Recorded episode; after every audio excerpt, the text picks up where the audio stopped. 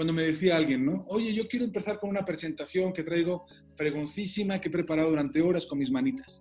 Decía, oye, tienes a 20.000 personas sentadas mirando una computadora, que tienen Netflix a un clic, o tienen la, una junta de trabajo a un clic, o tienen una llamada de trabajo, lo que sea. Si tú quieres sentarlos en la mesa, tienes que hacer un contenido que sea fluido, que sea, em, que, sea interactivo, donde participe en la audiencia, que sea una experiencia que tenga algo de ritmo y algo de, narrativa, porque si no, esto se muere. Si tú metes una, presentación que puedes hacer grabándote a ti mismo en un YouTube, pues mejor, pues, pues no lo hagamos. ¿no? Y efectivamente, las, las, eh, eh, aquellos pocos que pusieron presentación, pues la verdad es que no, no, les fue tan bien hasta que dejaron la presentación y se pusieron a, conversar. La ceguera de la industria de la industria de marketing hizo que todos los medios estuviéramos vueltos locos por generar millones de usuarios. Millones de usuarios que en realidad eran clics al azar. Decíamos, no, tengo, tengo 15 millones de personas y tengo un promedio de un clic al mes por usuario. dices, pero bueno, ¿esto para qué me sirve?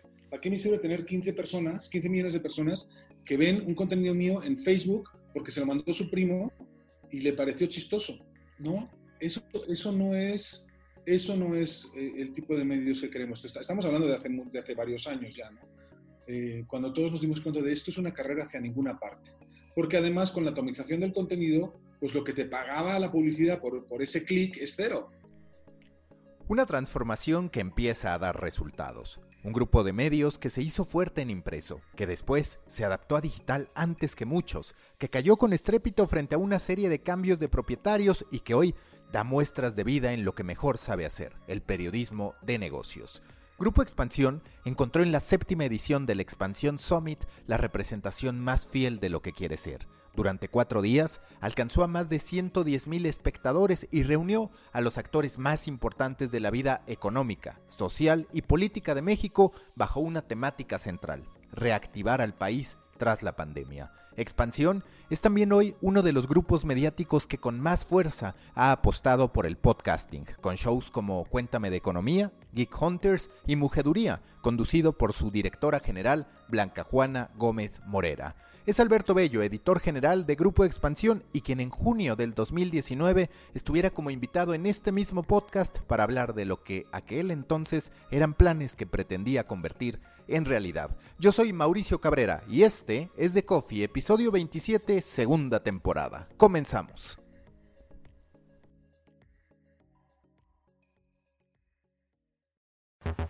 Intenso como Nación 321, ligero como BuzzFeed, cargado como el de Forma, refinado como el país. Aquí comienza The Coffee. Grandes historias para grandes storytellers. Un podcast con el sabor de Story Baker por Mauricio Cabrera. The Coffee con Alberto Bello. Déjame decirte, Alberto, que eres sin querer, pero así se han ido dando las cosas, el primer invitado que está dos veces en un episodio regular de The Coffee, pero es que nos ha tocado hablar en momentos muy puntuales. Primero, digamos, en ese nuevo expansión que se visualizaba en tu pizarra, que era un tanto ilegible, pero que tú me ayudaste a descifrar a partir de que tú eras el autor de esos garabatos.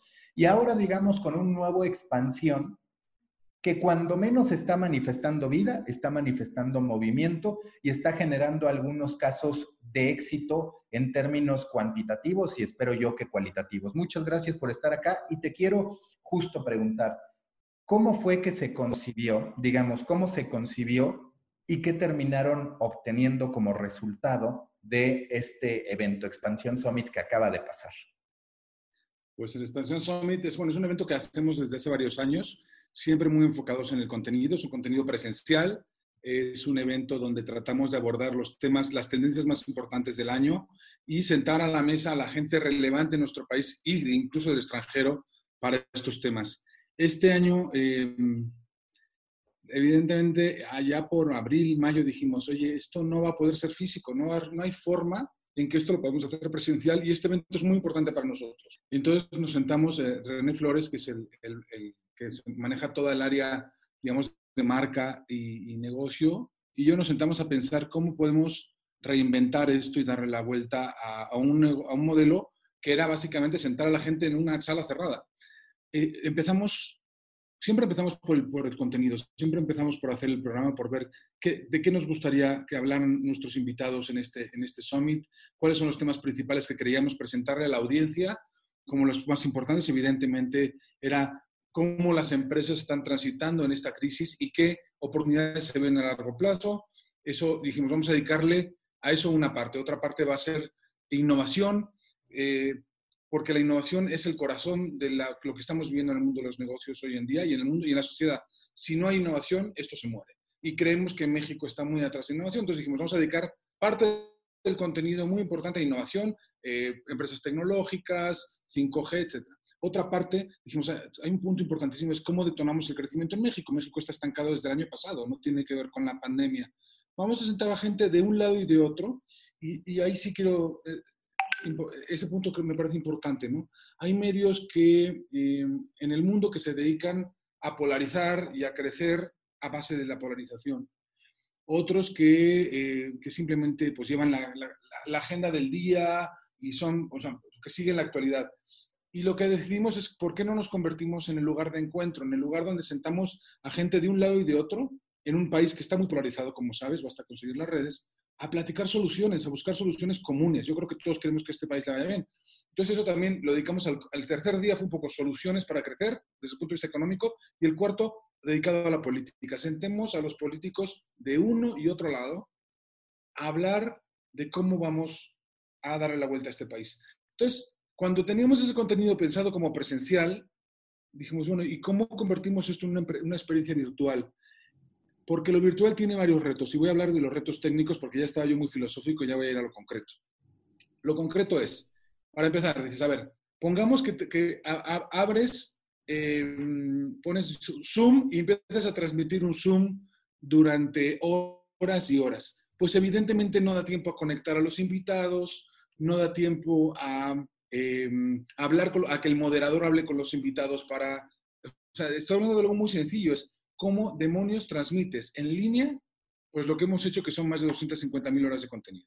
Pues está complicado, está muy complicado. ¿no? 250.000 horas de reproducciones, perdón. No, pero de contenido son pues aproximadamente, ¿qué serán? Como 25 horas de contenido. Sí, 25 horas, y que, ya se han reproducido 250.000 contando todas las audiencias. Em, la pregunta es, ¿cómo vamos a reproducir todas esas horas consecutivas con cambios de moderador, con cambios de invitados, con cambios de plataforma?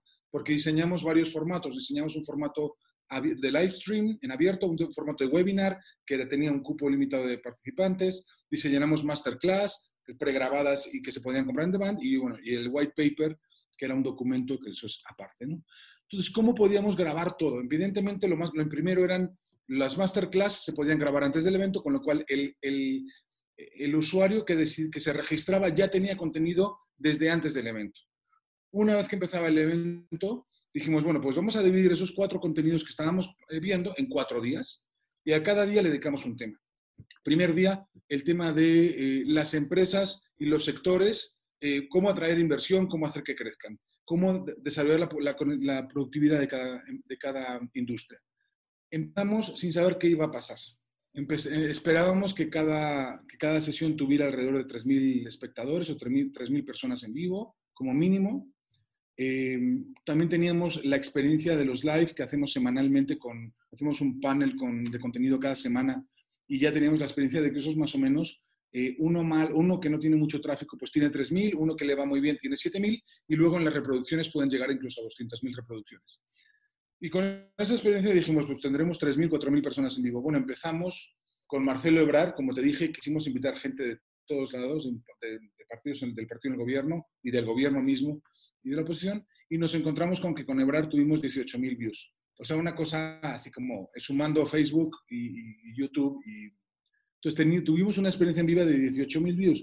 Eso nos, o sea, dijimos, bueno, afortunadamente habíamos planeado todo muy bien, pero no era en absoluto la cifra que esperábamos, tener 18.000 personas, porque no es que invirtiéramos muchísimo en promoción, o sea, no, fue bastante orgánico todo, fue muy orgánico, de hecho.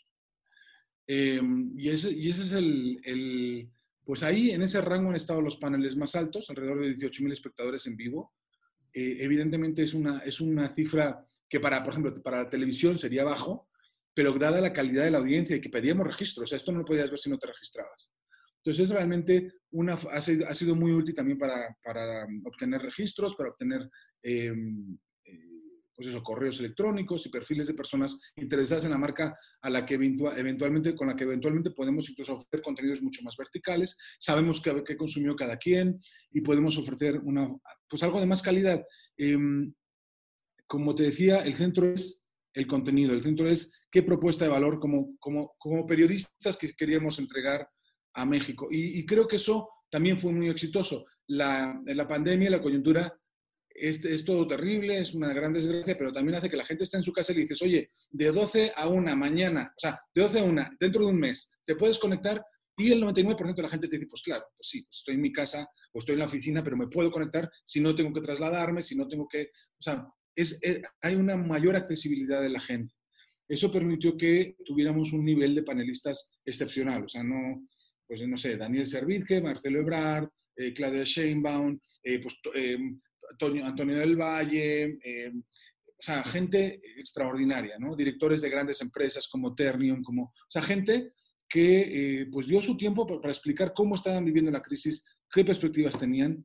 Em, hicimos un contenido muy vertical, o sea, dentro de estos grandes temas que te decía, también entendimos que eh, las conversaciones generales no, no, ayudan. Entonces nos metimos muy a fondo en temas muy concretos, ¿no? ¿Qué está pasando en retail? ¿Qué está pasando en comercio para, con, para sacar adelante? O nos metimos en el presupuesto 2009 que se presentó este martes y, hicimos una mesa con los coordinadores de las bancadas a ver, a ver este presupuesto, ¿qué onda con Pemex? ¿Qué onda con la infraestructura, con el tren Maya? ¿Qué onda con los programas sociales? O sea, y, entonces, es grandes temas, una misión, que la misión es sentar a la mesa a gente que no se está hablando o gente que no se está entendiendo, como es el sector empresarial con el sector político, gubernamental e incluso con la sociedad, donde hay una distancia entre sociedad y todo lo demás. ¿Cómo metemos a toda esa gente a hablar a la mesa y para encontrar soluciones para este país? Pero dos, no ser generalistas de, más, o sea, sino entrar a fondo en los temas. Tuvimos una mesa sobre la reestructura del sector financiero con el presidente de la Comisión Bancaria, con el presidente de la Asociación de Banqueros y con, eh, con un subgobernador del Banco de México. O sea, es un panel que en sí mismo hubiera sido todo un éxito. Y fue uno de veintitantos paneles. Entonces, este, pues así lo hicimos, ¿no? Encontrar, lo que decía antes de la plataforma tecnológica nos obligó a, a, que los tiempos no pudieran ser consecutivos, entonces teníamos un panel, pasaba media hora, teníamos otro, cambiábamos de plataforma, íbamos conectando, tuvimos algunos fallos técnicos con una de las plataformas que usamos, con GoToWebinar, que algunos, algunas cámaras no entraban, Em, pero sí, y la, verdad es que ha sido un éxito, ha sido agotador, o sea, realmente pues fue hacer televisión en vivo durante cuatro días sin parar con, con invitados de primer nivel donde no puede haber un fallo, em, con, donde todos los paneles tenían que estar muy bien preparadas las preguntas, los cuestionamientos, con abertura al público. ¿Qué te da la plataforma en viva? Te da interacción. Eh, otras empresas lo que han hecho son foros de estos que lo que hacen es que graban y los suben la interacción con la audiencia y de estar leyendo las preguntas en público que te llegan por Facebook, por YouTube, generó pues mucha, una dinámica muy padre, que además hace que los, que los paneles sean mucho más, mucho más ricos. Evidentemente hubo troleo, hubo, o había gente que entraba ahí a insultar, pero logramos muy bien filtrar pues aquellos que, que, que sinceramente estaban preguntando cosas lo más críticas posibles, pero que no había detrás una intención eh, pues de propaganda, como ocurre mucho con los bots. Entonces, eso es lo, un poco en general lo que, lo, que, lo, que, lo que planeamos, lo que vimos. Como te digo, pues en total han sido aproximadamente 210 mil personas las que, están, las que han entrado, eh, las que han participado en, los paneles. Em, es muchísimo, es una audiencia de, de pues, es la, audiencia que tiene pues, TNN o, o o un, ADN 40 en México, ¿no? Más o menos. Es, o sea, la televisión noticiosa en vivo tiene ese tipo de audiencia, entonces es un gran éxito. Em, que también, pues creo que otro, otro éxito fue que integramos muy bien eh, la parte comercial. No te dejo hablar, así que Maca, pregúntame tú, por favor. No, no, no, justo te iba a preguntar de la parte comercial, entonces está perfecto porque vas haciendo la cascada de información. ¿Cómo integraron a, la, a las marcas? Uno, para que sintieran que estaban recibiendo verdaderamente un valor agregado, que me parece que a partir de los invitados eso estaba bastante bien acotado, pero también cómo las haces convivir en un entorno bastante limitado que es la pantalla de una computadora o de un smartphone en el que la gente los está viendo. Bueno, René Flores, que es el, el, el que se encarga de, estos, de, de, de, hacer esto, ¿no? Y, el, y con, con, con, el apoyo de nuestra directora general, Blanca Gómez, pues lo que hicieron fue también pensar muy bien cómo integrar a los, a los anunciantes. Mi trabajo más que nada es cómo hago que, eh, que esto no esté vendido. O sea, cómo hacemos que el contenido no esté vendido, cómo hacemos que el contenido sea realmente algo que se le ofrece al usuario y no algo comprado por, una, por un anunciante. Entonces, una parte fue eh, la integración de las marcas dentro del, del de la, presentación. Evidentemente las marcas aparecen desde la pantalla del que presenta y, no aparecen permanentemente en los grandes foros mundiales, el World Economic Forum y tal. Las marcas no aparecen en los escenarios. Todavía no podemos llegar a ese nivel de, de, de, digamos, de santidad total, ¿no? De que la marca no aparece en ningún lado y que simplemente se, es, todo el mundo sabe que está ahí, pero no está, ¿no? Que yo creo que, que, estuvo bien, que lo hicimos bien con un loop que salía cada cierto tiempo. Y por otra parte, metimos algunos contenidos de algunos de los patrocinadores, pero simplemente porque eran buenos contenidos, no porque, no porque eran patrocinadores. El patrocinador paga su presencia de marca. Nosotros luego nos dimos cuenta de que había muy buenos contenidos. O sea, Coca-Cola es una de las grandes empresas de logística de este país, industrias mexicanas de Coca-Cola. Pues evidentemente quisimos tener una conversación con su vicepresidente de operaciones. Eso no es publicidad, eso es una experiencia increíble para la audiencia que escucha. De, entonces, integramos algunos de los, de, los, de los patrocinadores en contenidos, pero no, no con una cosa que fuera a decir somos los mejores, somos la mejor marca, sino, a ver, y con preguntas periodísticas y con, y con el mismo hijo de su madre, el periodista, preguntando cosas complicadas. ¿no? Oye, ¿tú cómo demonios haces para eh, cuidar la pandemia si estás llegando a todos los changarros, cómo haces para que el pequeño comercio no haya contagios, para no cerrarlo, para tal.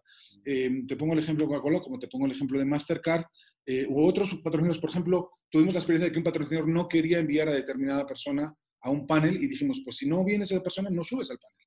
Y aunque seas patrocinador, me da exactamente lo mismo. Entonces, e, es, yo creo que una cosa que también tenemos que aprender es, aunque estemos en un momento de crisis, aunque estemos en un momento muy difícil, hay que enseñar a los patrocinadores y a los, anunciantes que de verdad la gente no es tonta. La gente que les diga que salgas a decir em, cosas bonitas de la marca, pues eso, eso no tiene ningún valor. Las marcas tienen que ser contenido de calidad, contenido de la misma calidad periodística que, que, tienen los demás. Y tienen que estar integrados orgánicamente y tienen que someterse a las mismas exigencias que cualquier otro invitado que va a participar en contenidos. Y lo que pagan es una presencia del logo, es no pagan contenido. Creo que eso es, o, o, se les invita al contenido, pero con esa exigencia de calidad, ¿no? Eh, tenemos que eh, desarrollar unos editores y, unas, y unos medios que son mucho más exigentes con, con, con, el anunciante por el bien del anunciante. Porque el anunciante a veces no se da cuenta, no se da cuenta de que es mucho más valioso hablar de contenidos y hablar de, o sea, que hablar de contenidos no, hablar de temas que realmente interesan a la audiencia que van dirigido, en nuestro caso, audiencia negocios, audiencia círculo rojo político, audiencia em, pues sociedad civil, etc.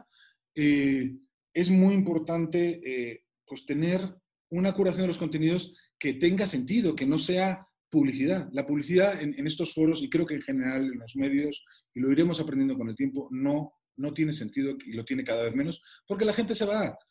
Yo, yo lo que le decía a todo el mundo es, mira, tenemos, cuando me decía alguien, ¿no? Oye, yo quiero empezar con una presentación que traigo fregoncísima, que he preparado durante horas con mis manitas. Dice, oye, tienes a 20.000 personas sentadas mirando una computadora, que tienen Netflix a un clic, o tienen la, una junta de trabajo a un clic, o tienen una llamada de trabajo, lo que sea. Si tú quieres sentarlos en la mesa, tienes que hacer un contenido que sea fluido, que sea, em, que, sea interactivo, donde participe la audiencia, que sea una experiencia que tenga algo de ritmo y algo de, narrativa, porque si no, esto se muere. Si tú metes una, presentación que puedes hacer grabándote a ti mismo en un YouTube, pues mejor, pues, pues no lo hagamos. ¿no? Y efectivamente, las, las, eh, eh, aquellos pocos que pusieron presentación, pues la verdad es que no, no, les fue tan bien hasta que dejaron la presentación y se pusieron a, conversar. Em, entonces son, son muchos aprendizajes. Estábamos hablando de anunciantes. Entonces yo, yo creo que es eso, ese es el, lo que yo detecto y después de estar peleándome, porque la palabra es peleándome con muchos anunciantes que no entienden que no vendemos portadas, que no vendemos reportajes, que lo que hacemos es la plataforma con sus historias, pero desde otro, que eso a veces no, no se entiende creo que los anunciantes yo creo que están mucho más maduros, están entendiendo mucho más el, concepto de publicidad nativa y de contenido orgánico, nativo, eh, y eso para mí es una gran noticia, ¿no? Porque quiere decir que eh, va a haber menos, eh, va a haber más calidad en, los contenidos de los medios, la audiencia va a estar más, vamos a ser mucho más transparentes con las audiencias y, y, por otro lado va a haber más recursos, va a haber más dinero porque evidentemente participar de manera orgánica en un evento como Expansión Summit o en, una revista, en un periódico, en un, en un programa de televisión y no con una diciendo publicidad, sino diciendo contenido de fondo y, real, eh, creo que, y, que eso se cobre, es, primero es mucho más viable porque nos da audiencia y segundo, eh, pues genera recursos que nos van a permitir a los medios pues, seguir adelante en esta crisis histórica que tenemos como medios, más la crisis de la pandemia, más la crisis de que, eh, de que hay menos recursos en muchos sectores, etcétera, etcétera. ¿Cómo me enrollo, tío? ¿Cómo te imaginas que va a ser la siguiente edición de Expansión Summit? Porque, a ver, en términos generales ha quedado demostrado que los eventos digitales, que los eventos que se pueden consumir a distancia, tienen mayor asistencia. ¿Por qué? Por lo que tú decías, hay una mayor facilidad de accesibilidad, tanto de los ponentes como de la gente que termina asistiendo. Ahora vendrá un desafío, cuando regrese el momento, y esperemos que sea ya para la siguiente edición, de organizar un evento presencial, ¿cómo va a convivir lo presencial con lo digital, tanto en temas de logística, porque muchas veces antes en el evento presencial, si de repente te ponían el video de alguien que había mandado un mensaje a distancia o lo que sea, lo veías como algo chafa, que no te gustaba, que no lo habían logrado traer y demás.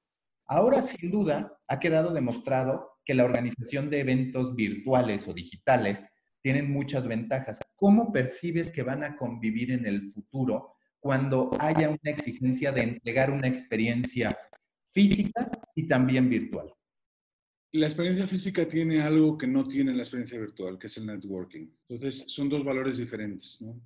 Eh, entonces, ¿cuánto quieres de networking? Lo que te da la experiencia digital es un contenido de mayor calidad porque tienes acceso a ponentes de mayor nivel. O sea, yo, yo dibujé, como tú me dices en el pizarrón, yo dibujé en mi pizarrón el sueño. Este es el sueño de mesas que quiero y entre lo que yo dibujé y la realidad hubo muy pequeños saltos, muy mínimos, o sea, mínimos. O sea, gente que dijo que no, muy pocos. Ante eso, tú dices, ¿cómo combino esa, ese acceso que me da lo digital a que mucha gente participe porque no tiene el costo del transporte, pero quiero mantener el parte networking, ¿no? El, la gente que va porque quiere ver al secretario de eh, Relaciones Exteriores en vivo y lo quieres, le quiere dar una tarjeta o le quiere saludar, ¿no?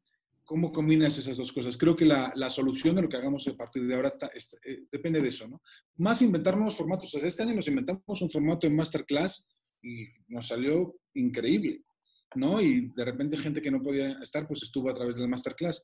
Entonces, eh, lo que tenemos en expansión es una capacidad de reinventarnos asombrosa, como hemos dicho muchas veces, como lo hablaba contigo. O sea, aquí todo es rehacer, reinventar, reinventar. La industria está moviéndose muy dinámicamente, el mercado y el mundo se está moviendo muy rápido, pues hay que moverse más rápido y ser más inventivos. Entonces, nos inventaremos algo el año que viene que combine esas dos cosas. Una parte que, tenga la relación personal, de que yo, si soy director de una empresa de, no sé, si yo tengo un huerto hidropónico de jitomates y quiero hablar con el director, con alguien de Walmart para vendérselos, pues de repente Expansión Summit puede ser un lugar donde yo me lo encuentro, ¿no? Me lo encuentro por casualidad.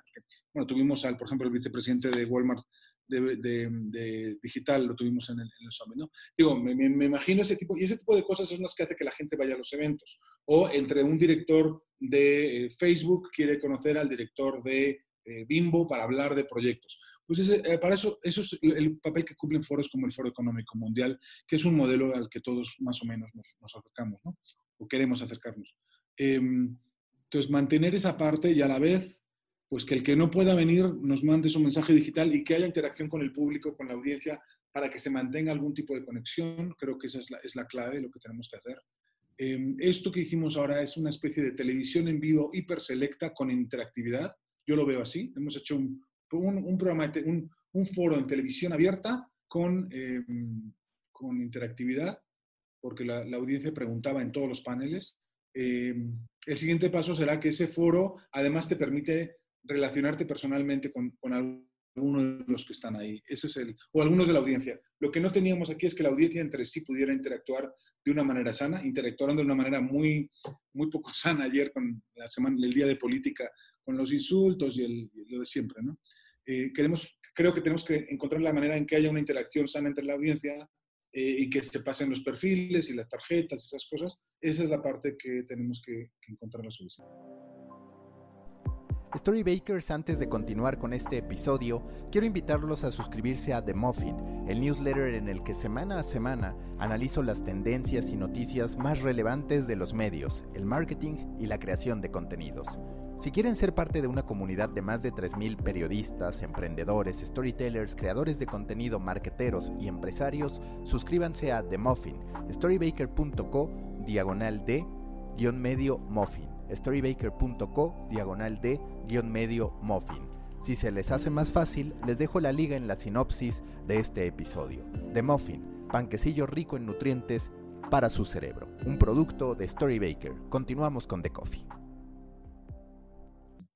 ¿Qué tan listo está expansión para que esta gran base de datos de la que se hicieron pueda de verdad derivar en una serie de contenidos especializados de nicho o de verticales, porque tú hablabas y lo lees muy bien desde mi perspectiva, de cómo el generalismo en términos generales va cayendo. La información generalista no termina por darte soluciones, no termina muchas veces por poder darte reflexiones profundas que necesitas para transformar tu industria o incluso tu vida, pero ahora viene un reto complejo que es yo que tengo un medio generalista en términos amplios, es decir, negocios, por decirlo de alguna manera. Pero en las distintas vertientes de negocios hay cualquier cantidad de derivados, cualquier cantidad de participantes. ¿Qué tan listo esta expansión para activar esos subnichos del nicho, llamémosle así, negocios, y convertirlo en propiedades de contenido o en plataformas de contenido? Pues yo creo que es muy importante, o sea, yo creo que hacer periodismo, periodismo o sea, tener periodistas no especializados es, es, eh, es el camino hacia, hacia la irrelevancia, ¿no? Y especializados con especialidades no quiero decir que sepas que seas un especialista en la industria cementera o especialista en... Soy un especialista porque conozco mejor que nadie, eh, no sé, a los legisladores del PRI y puedo... No. Con, con, especialidad me refiero que sabe, sacar información propia, información de crear agenda a partir de sus fuentes en un terreno determinado. En expansión nos hemos dedicado en los últimos años, los últimos dos años, desde la profunda reestructura que tuvimos, hace año y medio de hecho, a cómo evitar convertirnos en un commodity, cómo evitar convertirnos en la información que todo el mundo trae. Y esto forma parte de eso. Entonces eso es lo que te permite, lo que te permite generar contenidos especializados es que tienes una redacción de periodistas profesionales, de periodistas bien formados que, están, eh, que conocen de su tema más que nadie, del tema financiero, del tema eh, comercio, del tema político, del tema, del tema de la ciudad, del tema de, eh, no sé, derechos humanos y, salud, o, pues ese tipo de, gente, de periodistas que tenemos especializados. O de otra manera, no se puede servir a, la, audiencia. Y yo creo que Expansión ha logrado eso. Hemos logrado evidentemente con muchos problemas en, un año, en un año de, pocos recursos. Como sabes, mi empresa pues no ha despedido a nadie este año. Tuvimos el año pasado un, recorte muy profundo, pero este año la decisión de, eh, del Consejo de Administración y de Blanca Gómez, que es nuestra directora, fue vamos a mantener el empleo por encima de, todo. Si no, no podría. O sea, si, hubiera habido un recorte este año, yo te diría, no se puede. Tenemos que hacer, subir agencias, contratar Reuters y France Press, cambiarle el titular y dedicarnos a hacer eso, como hace mucha gente. Pero no, pues pudimos mantener el talento y tenemos periodistas especializados en, en muchas cosas. Y eso hace que este aprendizaje que tuvimos en el Summit lo podamos traducir en más cosas, en muchas más cosas, Em, y que te la dice que tengamos, tenemos, se tenga esa calidad. O sea, un medio de negocios que tiene más de 50 años como el nuestro, pues no puede quedarse en la mediocridad de decir lo que todo el mundo dice. Tiene que traer una agenda propia, tiene que traer información propia. Em, hay medios que pueden vivir de los contenidos que les traen de fuera o de la marca que les da una marca global y, tener aquí una muy baja inversión. Nosotros no podemos hacer eso, tenemos que tener más inversión porque es una marca mexicana, porque de otra manera, pues, eh, pues el efecto ahora, pues esa especie, especie de, de, malinchismo que a veces tenemos en México, hace que no valoremos la calidad que tenemos en casa frente al, a, los, cristalitos que nos traen de fuera, ¿no? Pero bueno, entonces es, lo que hemos hecho nosotros es desarrollar esa calidad. Queremos periodistas de primera, periodistas especializados, periodistas que saben hacer las cosas, eh, que llevan muchos años con nosotros. Eh, hay algunos, por ejemplo, que se han ido y han vuelto, porque es que ese es un poco lo que hacemos nosotros, es quiero gente de primer nivel, gente que sepa más que nadie de energía o más que nadie de eh, telecomunicaciones. De otra manera no, no, no podemos competir. Entonces, mi respuesta tuya es, ¿qué tal esta expansión para afrontar este reto de la especialización, para generar contenidos de valor, para eventualmente poder cobrar por los contenidos. Como todos sabemos, es la única manera en la que esta industria va a salir adelante, si conseguimos con, con, cobrar con los contenidos, porque nuestros contenidos valen lo que pagan por ello. O sea, no, no es cobrar por cobrar y por ser mala gente, es cobrar porque decir, oye, me cuesta mucho producir esto y a ti te genera valor, te genera conocimiento, te genera pues, eh, eh, cosas que te ayudan en tu trabajo, que te ayudan en tu, en tu industria, en tu empresa, tengo que cobrar por esto. Pues para llegar a ese camino la única fórmula es especialización, especialización especialización. Cuando tú mencionas las horas de contenido que terminaron generando en el Expansión Summit y también a partir de pláticas que hemos tenido, podemos decir que este concepto de redacción digital concebida para atender la inmediatez está muerto porque yo incluso estoy escribiendo una serie de artículos, de reflexiones sobre eso y digo, a ver, Muchos de los que hoy se están especializando en SEO, que claro, hay que saber y hay que dominar eso porque es una gran llave para tener visitas y a partir de eso atraer anunciantes, en fin, pero es una realidad que el mejor SEO en unos cuantos años los va a hacer el propio robot, es decir, la inteligencia artificial va a saber perfectamente qué es lo que quiere de la optimización de buscadores y va a generar esos contenidos. O sea, lo que tú ves es cada vez más un trabajo del periodista al modo revista, digamos, con toda la planeación que conllevaba la... Al, al medio, periódico, al medio periódico de calidad. O sea, yo creo que, que, que, que ese, ese, es otro tema, el periódico de calidad, que yo creo que en México estamos todavía un poco lejos de, de lograr la, la, la, calidad total en eso. Yo lo que siento es, nosotros en el recorte del año pasado, lo que matamos no, fue a la mesa digital. O sea, adiós, no quiero esto. ¿Para qué quiero a alguien que me está subiendo lo que trae Reuters y lo que trae France Press? O sea, no, pues eso ya lo trae Reforma, lo trae Forbes, lo trae... Esas son las historias que todo el mundo trae. Mejor me voy a enfocar a traer historias que solo trae expansión. Y, y, y sí pienso que es más, o sea, y tenemos que dejar de vernos como broadcasters. Creo que un problema que tuvimos en, en perdón que hable el pocho, pero, pero como fuimos mucho tiempo CNN. Y cuando fuimos CNN, tendimos mucho a convertirnos en una especie de televisión en vivo de 24 horas de noticias queriendo ganar la nota todos, ¿no? Todos los medios. Y nosotros con eso llegamos a tener 15 millones de audiencia. O sea, que éramos más grandes que el Universal y lo, lo, contábamos muy poco, pero éramos más grandes que el Universal. Cuando teníamos cnnmexico.com y cnnexpansión.com eh, como expansión, ¿no? Este, y, y un aprendizaje es, puedes tener toda la información del día, puedes ser el primero que sube que este, la vacuna de Oxford falló o que, tiene, o que la detuvieron porque tuvo un, un problema con unas pruebas, puede ser el primero que sube eso. Yo creo que un medio como Expansión, que viene de esa revista, o que incluso los diarios, o que incluso las, grandes eh, marcas de nuestro país, deberíamos esperar a hacer otra cosa. O sea, deberíamos, o sea, ganar el tiempo, pues que lo haga la radio y que lo haga la televisión. Nosotros enfoquémonos en explicar, en dar contexto, en encontrar historias que nadie trae. Si o sea, lo que estamos viendo es que la radio y la televisión siguen a los medios escritos, que a su vez están siguiendo las agencias, eso no lleva a ningún lado. Creo que tenemos que tener agendas propias, tenemos que tener contenidos muy especializados, y especializados quiere decir tener la nota sobre los sectores en los que estamos, que estamos cubriendo. Tenemos que escribir mejor que nadie, tenemos que hacer el mejor video, tenemos que hacer el mejor podcast, tenemos que tener contenidos de altísima calidad, porque si no, no, vamos a ningún lado. y, para eso, el, el, tener una mesa digital de, de bots que se dedican a, a cambiar un titular y poner una foto, no nos está ayudando a los medios. ¿Cómo hacer? Creo que es bueno cuando tienes, cuando tienes pocos recursos, o sea, cuando no tienes recursos, es la única solución, evidentemente.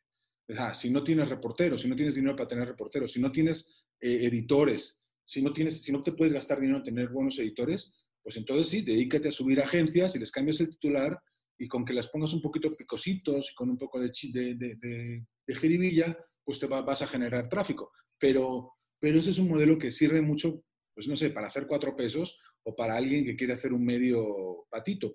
Si quieres de verdad hacer una marca este, pues con, cierta, con cierto peso en la actualidad y que influya, pues no, no, ese no puede ser el camino. Por supuesto que todos los periodistas tenemos que saber usar ese recurso. Tenemos que saber, oye, si sale la nota de que la vacuna de Oxford no, sube, yo no tengo a nadie en AstraZeneca cubriendo esto. Agarro la nota de agencias, pero le tengo que poner contexto y le tengo que poner, eh, pues, escribirla. ¿Cómo han hecho para, en términos comerciales, establecer una relación en la que ellos no se consideraran sin armas? Quizás ya no tanto ahora que ya tienen un poco más de audiencia andada en podcasting, que están organizando los eventos, que queda más claro en dónde se encuentra expansión, pero hubo un lapso, a ver si estás de acuerdo, en el que de pronto dejamos de ver a expansión como un protagonista en Comscore, en la etapa en la que estuvimos juntos en expansión, yo en medio tiempo, tú en la parte de expansión como tal, pues hablábamos de millones de usuarios únicos y demás. Y si bien hoy siguen contando a sus usuarios en millones, es cierto que importa mucho más la calidad de esos usuarios que la cifra. ¿Cómo desde tu posición has tenido que trabajar y que conciliar con comercial para que se entendiera ese cambio donde sí se busca, claro, una mayor cantidad, pero sobre todo la calidad de la audiencia. Yo creo que ya lo dije aquí, lo vuelvo a decir, creo que una de nuestras tragedias es eh, la ignorancia de las áreas de marketing de las empresas. Una de nuestras tragedias es que, eh, que no, o sea, que, que histórica, como te dije, están aprendiendo, están aprendiendo qué es lo que genera valor para su marca. Las áreas de marketing y de comunicación a veces pues se, dedican más a decirle que sí al dueño o al director general eh, que tiene una intuición, intuiciones basadas en, nada, que en, analizar los, números y en analizar las tendencias y en ver qué es lo que genera más valor. Creo que eso está cambiando, creo que cada vez pasa más esto, pero la, ceguera de la industria, de la industria de marketing hizo que todos los medios estuviéramos vueltos locos por generar millones de usuarios millones de usuarios que en realidad eran clics al azar. Decíamos, no, tengo, tengo 15 millones de personas y tengo un promedio de un clic al mes por usuario. dices, pero bueno, ¿esto para qué me sirve? ¿Para qué me sirve tener 15 personas, 15 millones de personas que ven un contenido mío en Facebook porque se lo mandó su primo y le pareció chistoso? ¿No? Eso, eso no es, eso no es eh, el tipo de medios que queremos. Estamos hablando de hace, de hace varios años ya, ¿no? Eh, cuando todos nos dimos cuenta de esto es una carrera hacia ninguna parte. Porque además con la atomización del contenido, pues lo que te pagaba la publicidad por, por ese clic es cero, ¿no? Es, eh, era muy poco. Las, los anunciantes no entendían digital, eso también pasó. Los anunciantes no entendían digital, se fueron con todo el dinero a Google y a Facebook, entender el tema de la, de la seguridad de la marca, del safety de la, de la, marca, lo que también yo creo que no les ayudó, ¿no? O sea, empresas de, de lujo teniendo de repente contenidos en, plataformas eh, que, donde los contenidos no tenían nada que ver con ellos, ¿no? Creo que ha habido modas, ha habido ignorancia, ha habido falta de interés, pensar que los medios estábamos muertos. Eh, siento que eso, eso va pasando. Creo que, que, lo que está pasando ahora mismo es que los medios también entendimos que la, la pelea por, por, los millones, pues nunca la íbamos a ganar frente a Facebook y a Google, nunca vamos a tener ni una, ni la infinitísima parte de lo que tienen ellos. Eh, y al fin y al cabo competimos por los mismos anunciantes. Entonces, ¿para qué competir ahí? Mejor compitamos en la calidad, en la experiencia, la experiencia en, que nuestros contenidos sean los mejores, los mejor escritos, los mejor, los mejores videos, los mejores podcasts, el mejor audio, el mejor, este, la mejor experiencia para el usuario y que las, integrar a los anunciantes en esa, en esa experiencia de una manera ética, que para mí siempre ha sido lo, fundamental para la sostenibilidad de las marcas, y, ese, es, ese, es, el camino, ¿no? Y la revista, que la revista tenga su lugar, que o sea, cada plataforma tiene su lugar. No, no, ya no se van a vender millones de revistas, pero sí va a haber gente que quiere una revista y que le gusta la experiencia de revista. Lo mismo con, con, el, con el, sitio de noticias, lo mismo con, eh, con el video y el audio, ¿no? Entonces, em, creo que es eso, que es que la industria de marketing entienda, entienda que los medios somos necesarios, que los medios em, generamos valor al usuario y que ellos se tienen que integrar a eso nosotros tenemos que empezar a cobrar al usuario, porque si no, no podemos pagar las redacciones que necesitamos para estar especializadas y todo eso. Y eso va a pasar eventualmente en unos años. y eh, ya lo está haciendo Reforma y, espero, y bueno, espero que les vaya bien, espero que, puedan crecer a partir de ahí em, y que consigamos también nosotros como medios obligarnos a no decir tengo 15 millones de usuarios, porque ese fue otro problema. Tengo 15 millones de usuarios, tú anunciante ven aquí y súbete y págame un dineral. No, pues el anunciante te decía, no, pues si Facebook y Google me ofrecen tanto, pues mejor no. Creo que también una, una parte que tienen que pensar los medios es qué tipo de plataformas comerciales generan. Nosotros tenemos un área que se dedica a eso, que, que lleva René y que Blanca está muy encima con ellos y que es la que y es una parte de servicio al usuario. oye, yo te tengo que construir una experiencia como cliente. Y tienes una experiencia ética y alineada a los valores de la marca que no venden al, al usuario, que no le dan este, que no engañan al usuario, ¿no? Entonces creo que eso es una parte que también nos faltó a los medios, asumiendo esa parte, ¿no? De que no supimos sentarnos con las áreas de marketing a desarrollar productos comerciales que se integraban orgánicamente en el contenido y que generaban valor a las marcas. Creo que eso también ha sido, ha sido importante. A la vez que, que critico mucho a las áreas de, marketing porque fueron muy ciegos a, o sea, se fueron con la moda y no, y no se sentaron a pensar en serio qué, qué, era, qué daba valor a sus marcas, creo que también nosotros como medios no fuimos suficientemente creativos para atraerlos. ¿Cómo me enrollo, tío? Soy muy pesado. No, no, no. es, buena la... Me sale el madrileño ahí.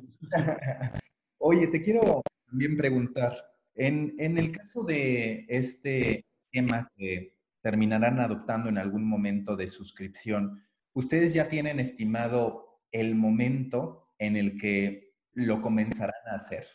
Yo creo que todavía estamos lejos. Yo creo que todavía, em, de, hecho, creo que vamos a empezar con un experimento con el Summit. O sea, el contenido del Summit hay mucho que está abierto en redes, pero si quieres tener la experiencia concentrada, estamos pensando si lo, si lo cerramos, ¿no? Para que el que quiera tener una experiencia única, pues que entre y lo vea, Evidentemente, nuestros, o sea, esta semana que hicimos el Summit, pues tuvo que estar completamente abierto, pero eh, pues si dices, oye, si te voy a generar una experiencia de usuario valiosa, mejor pues te, cobro un poquito por eso a ver qué pasa.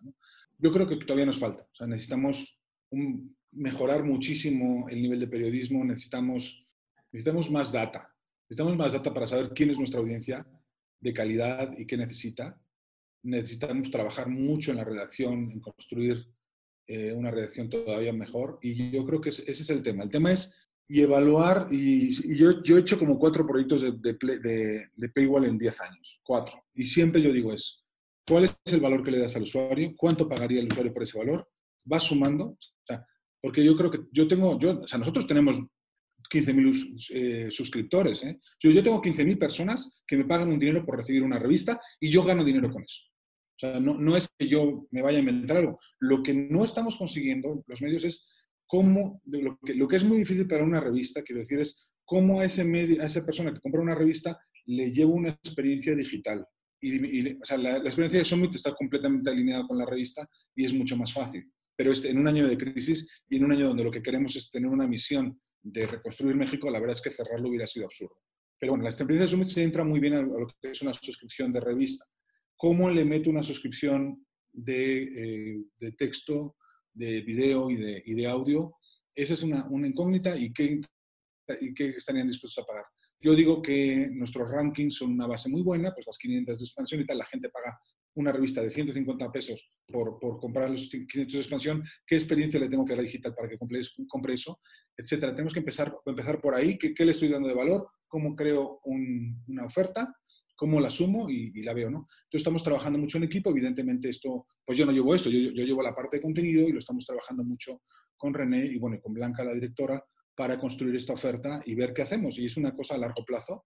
Estamos tratando de, eh, de repensar la marca también para ver cómo la llevamos a, cómo atraemos a las audiencias más jóvenes, a los centennials, cómo hacemos, evidentemente los podcasts es parte de eso, em, cómo hacemos que esta marca pues, pues viva otros 50 años, ¿no? Por lo menos o más.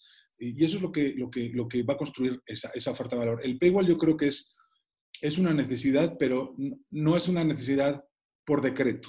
Es una construcción de oferta de calidad y de valor que se tiene que notar en los números, tienes que tener engagement, tienes que tener lealtad, tienes que tener todas esas variables que estaban en segundo lugar cuando tú y yo trabajamos con, luego de que tú te fuiste, yo, yo, yo tuve medio tiempo, yo estuve director editorial de medio tiempo junto con 20 cosas más, pero, y, y, y, la lealtad no nos importaba tanto, era como, ay, sí, bueno, ya, ya vendrán.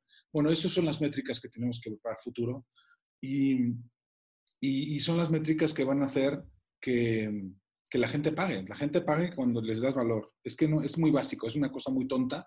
La gente paga cuando les das cosas que valen dinero y, saben que valen dinero y están dispuestos a pagarlas. Y lo estamos viendo en todo el mundo y está funcionando en todo el mundo, no es ningún secreto. En el sector de negocios, además, es mucho más claro la ecuación, porque pues, a la gente les haces ganar dinero en la bolsa les haces ganar dinero con sus empresas. Entonces, este, creo que eventualmente eh, encontraremos esa oferta que valga la pena cerrar y la veremos en las métricas. ¿eh? O sea, esto no es un tema de decreto, es un tema de métricas. Cuando ves que tu, que tu ingeniería editorial, que eso que construiste, esa oferta que construiste, hace que la gente esté todo el día contigo. Eso es lo que vas a poder ¿Cuál es el objetivo final detrás de todos estos podcasts que ustedes han sacado? Ya desde aquel primer episodio que grabamos mencionaste que iban a empezar a lanzar una serie de shows. Hoy es habitual ver, en particular en la parte de negocios, pues una serie de podcasts generados por expansión.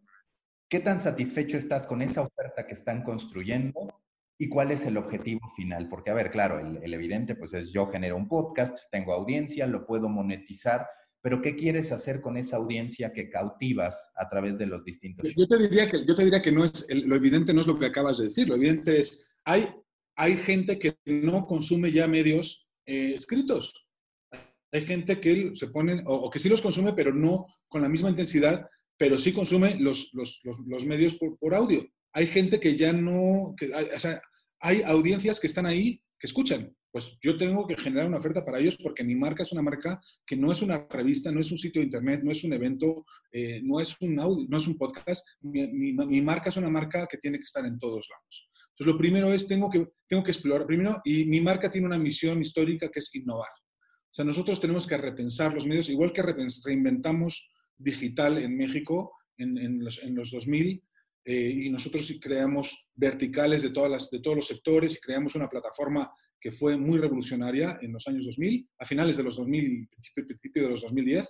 Este, igual que innovamos ahí, tenemos que seguir innovando, no podemos, no podemos quedarnos de brazos cruzados. Entonces, audio es cómo llego a esas audiencias que solo consumen audio y cómo, y cómo aprendo, porque todo es una curva de aprendizaje, cómo aprendo a construir contenidos en audio para esas audiencias, cómo aprendo a crear programas de video eh, eh, originales de video que eh, atraigan que atraigan a esa audiencia y que, los, y que los enganchen y que tengamos más plays que nadie. Es un aprendizaje difícil para una marca de calidad. No es lo mismo hacer contenidos populares y tener gente carismática haciendo chistes que hacer contenidos de negocios que tengan mucho engagement. Entonces, estamos aprendiendo a hacer, tanto en video como en audio, todo eso, hacer programas originales. Ya tenemos, eh, evidentemente ya tenemos patrocinadores en algunos, que lo que nos permiten básicamente es seguir pagando la innovación. O sea, ahí no vas a ganar dinero. Ahí el tema no es ganar mucho dinero, simplemente es necesito patrocinadores que me permiten seguir explorando este camino y crecerlo.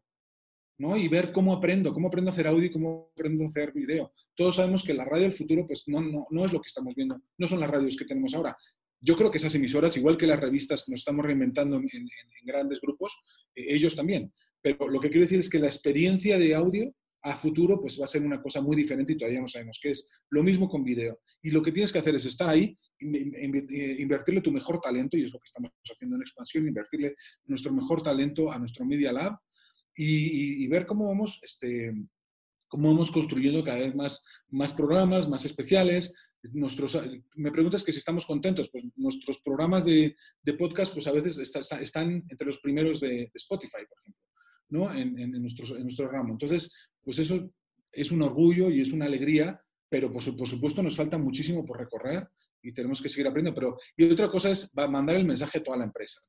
Blanca Gómez, nuestra directora, está haciendo su propio podcast, Mujeduría, que es un exitazo, hablando de temas de mujer ejecutiva y mujer directiva, y creo que eso es parte del éxito. O sea, tenemos una empresa donde todo el mundo sabe que podcast es prioridad, que tenemos que explorar nuevos, nuevos, nuevas plataformas, nuevas tendencias y que si no nos vamos a quedar fuera. ¿Qué ha pasado con México, Alberto? Porque, a ver, hablamos de la crisis de los medios que la estamos intentando resolver.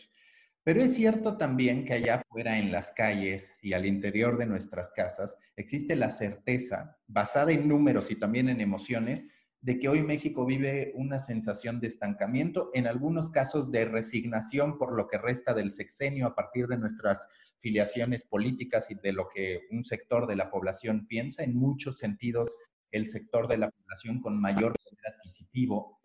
¿Tú cómo te explicas, siendo ya mexicano también, aunque también con ese origen eh, español y, y demás, lo que hoy vive México y que además duele mucho en una parte medular, que es, por ejemplo, una que a mí me toca de manera directa, que es en el ámbito emprendedor, startupero, muy de vez en cuando vemos notas positivas de un emprendimiento mexicano, pero en términos generales, hablamos de un mercado libre argentino, hablamos de un Rappi de Colombia, hablamos, hablamos de un Platzi de Colombia, en fin, pareciera que aunque estamos muy cerca de Estados Unidos, que es una de las grandes banderas y de los grandes assumptions que hacemos los mexicanos de, oye, estamos cerca de Estados Unidos, vamos a ser de los que mayor empuje tengamos en la región, y en la práctica no es tan así. ¿Cuál es tu lectura que además se puede haber visto fortalecida por el Expansión Summit respecto al momento que vive México y a que no es el gigante latinoamericano que muchas veces hemos querido que sea?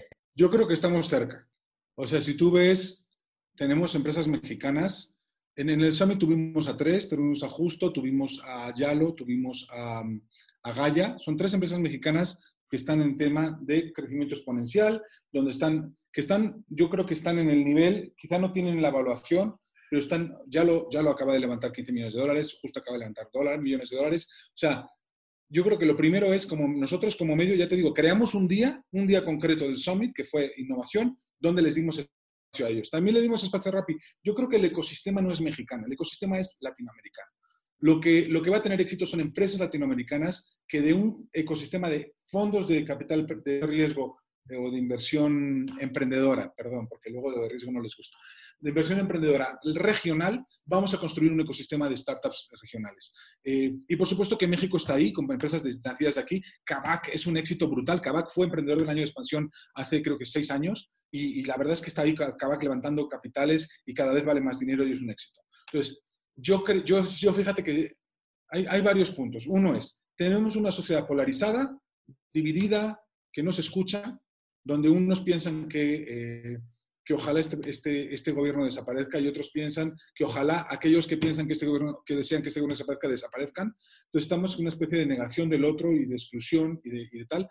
Frente a eso, a mí lo único que se me ha ocurrido como director editorial de, de un medio es tenemos que poner una mesa para que la gente dialogue.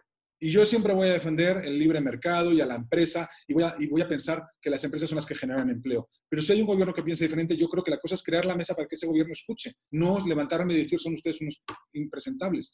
Al revés, es poner la mesa para que haya diálogo y poner las ideas y no descalificar a las personas. Creo que hemos dejado de hablar de ideas y estamos todo el día hablando de personas y de hablando de, de, de caricaturas de gente, los chairos, los fifís, en lugar de estar hablando de ideas, que creo que es urgente hablar de ideas. O sea, ¿cómo vamos a hacer que este país dé la vuelta? ¿Cuál es el mejor, mejor modelo para que Pemex sea una empresa exitosa? Y pregunta, ¿cuál es el mejor modelo para que México explote su petróleo, tenga más renta petrolera y pueda desarrollar y pueda financiar su crecimiento?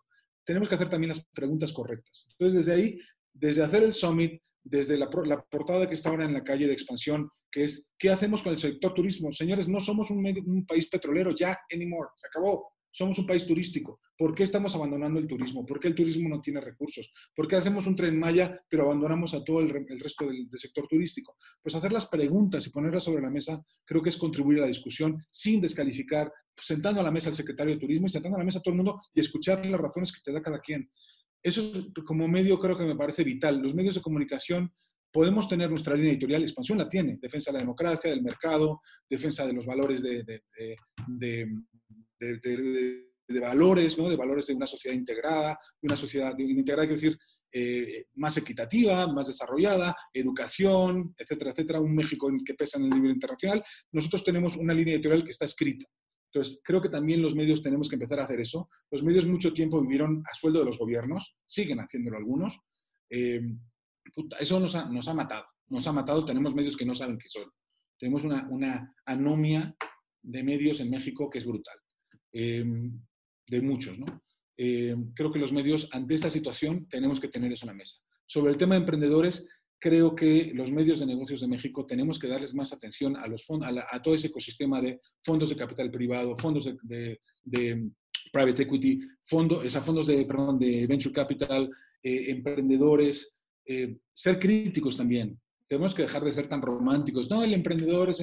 Eso ya lo hicimos. Lo hicimos hace 15 años. Expansión lanzó su primer ranking de emprendedores hace 15 años, cuando nadie hablaba de eso. Ya no estamos en ese momento. Ahora lo que queremos son empresas de alto crecimiento. ¿Dónde están? ¿Quiénes son?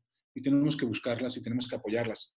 Los Kavak, los Yalo, los, y, los Justo, los, los Gaya. Y esos son los que tenemos que, empezar a cubrir. Igual que cubrimos a Slim, igual que cubrimos a Salinas Pliego, igual que cubrimos a estos señores.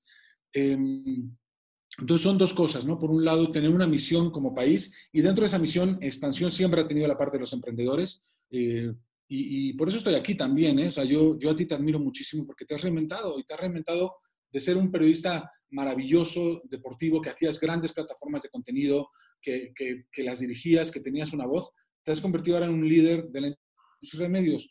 Pues está maravilloso, está fantástico. Eso es lo que tenemos que apoyar como medios también y tenemos que... Em, que crear esa noción también, creo que una de la parte, una parte de, de, lo que tenemos que comunicar es, señores de las grandes empresas, apoyen al ecosistema emprendedor.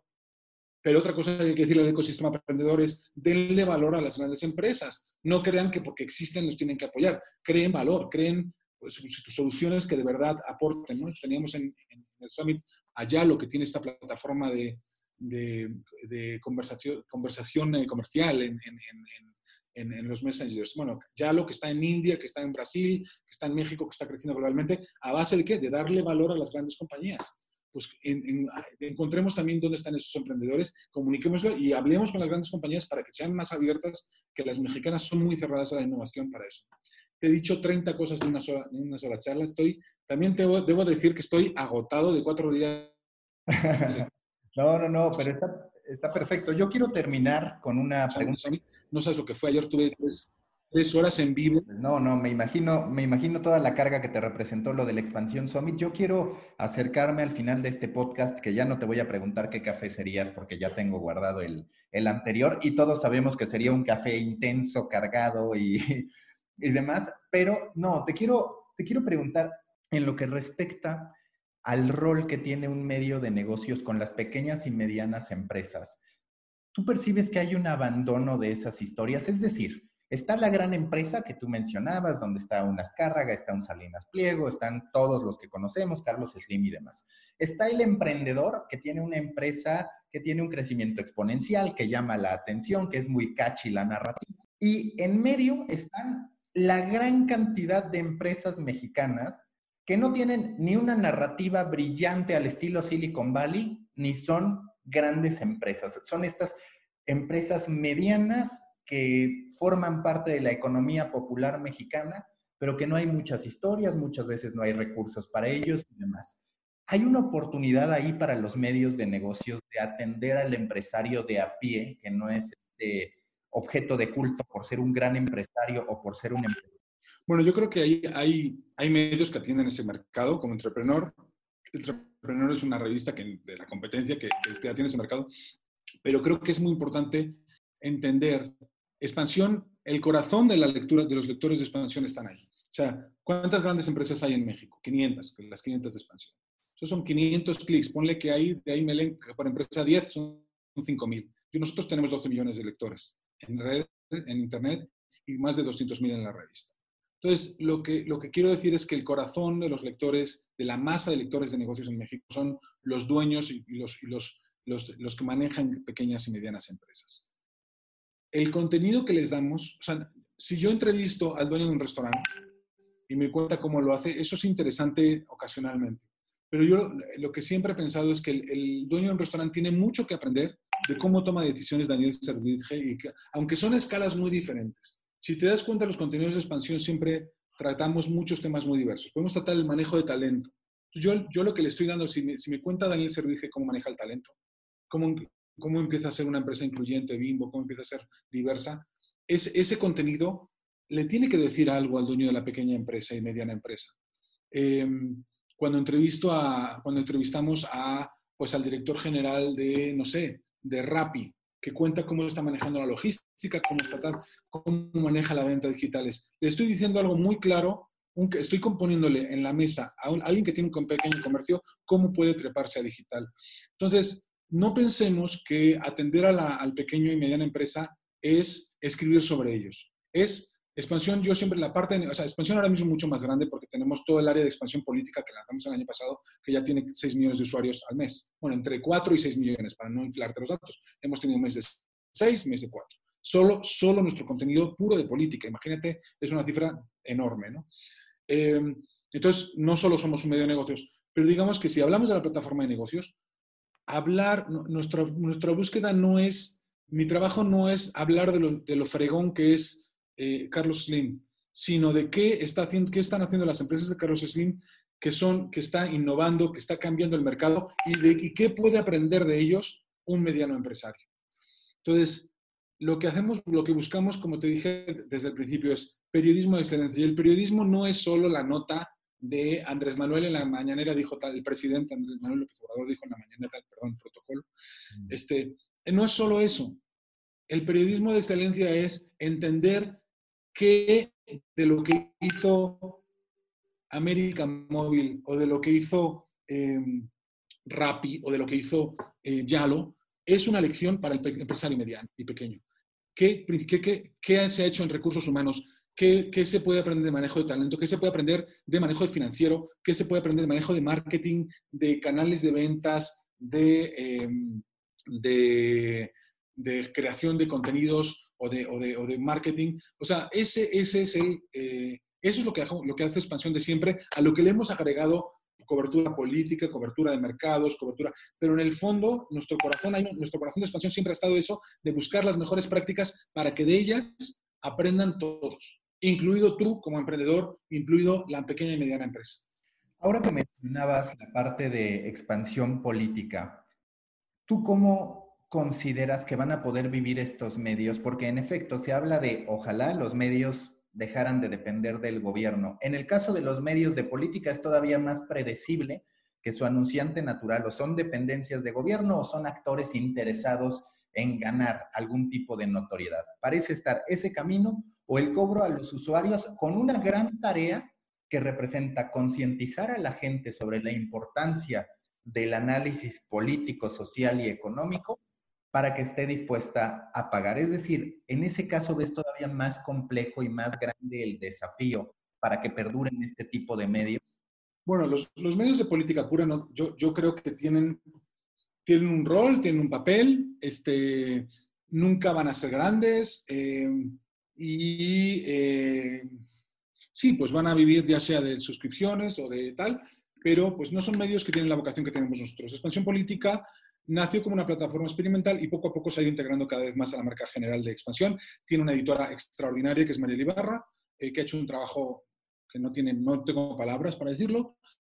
Em, pero lo que hemos visto es que Expansión es una marca enorme. Expansión es una marca que tiene 51 años.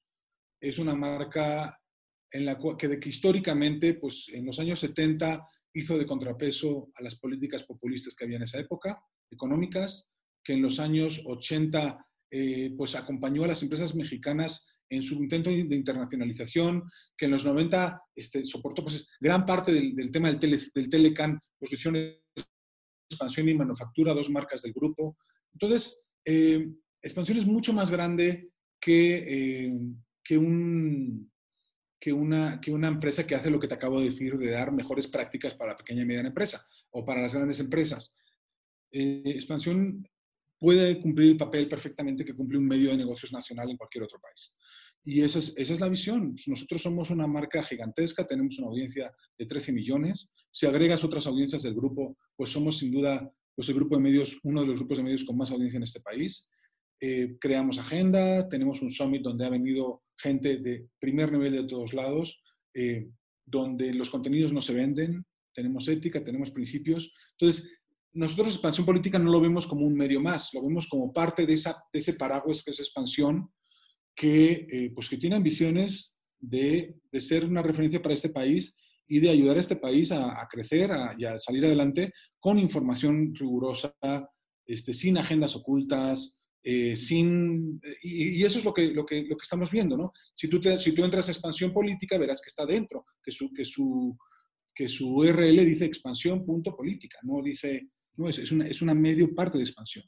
Entonces, ¿cuál es el futuro de los medios especializados en política? No lo sé. Nosotros lo que tenemos es un medio que cubre negocios, política, lujo. Tenemos también Life and Style, una marca que cubre entretenimiento, que cubre eh, eh, cine, que cubre eh, música, que cubre estilo de vida. eso es la marca expansión, una, cosa que integra todas estas plataformas de contenido bajo un paraguas que ofrece al lector de todo.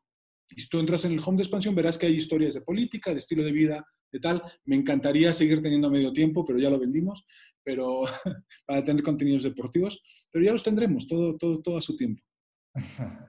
Estaría bien que volvieran a tener una propiedad deportiva, sin duda. Alberto, muchas gracias. Ojalá el fin de semana puedas descansar después de todo este esfuerzo de Expansión Summit y que volvamos a hablar muy pronto con este crecimiento constante o este cambio constante que vivimos todos en nuestros respectivos proyectos. Muchas gracias, Maca. Un abrazo grande. Espero que, que, que nos des ahí, que nos cuentes. Un día te vamos a buscar también a ti para ver que nos cuentes qué es esto de, de hacer un medio sobre medios. Sí, sí. Sobre una industria que agoniza, pero que se está reinventando para crecer. Así es. Así es. Abrazo. Busca la próxima semana un nuevo episodio cargado de emprendimiento, endulzado con grandes historias y narrado por grandes storytellers. Suscríbete a The Coffee, un podcast de storytellers para storytellers, un producto de Storybaker por Mauricio Cabrera.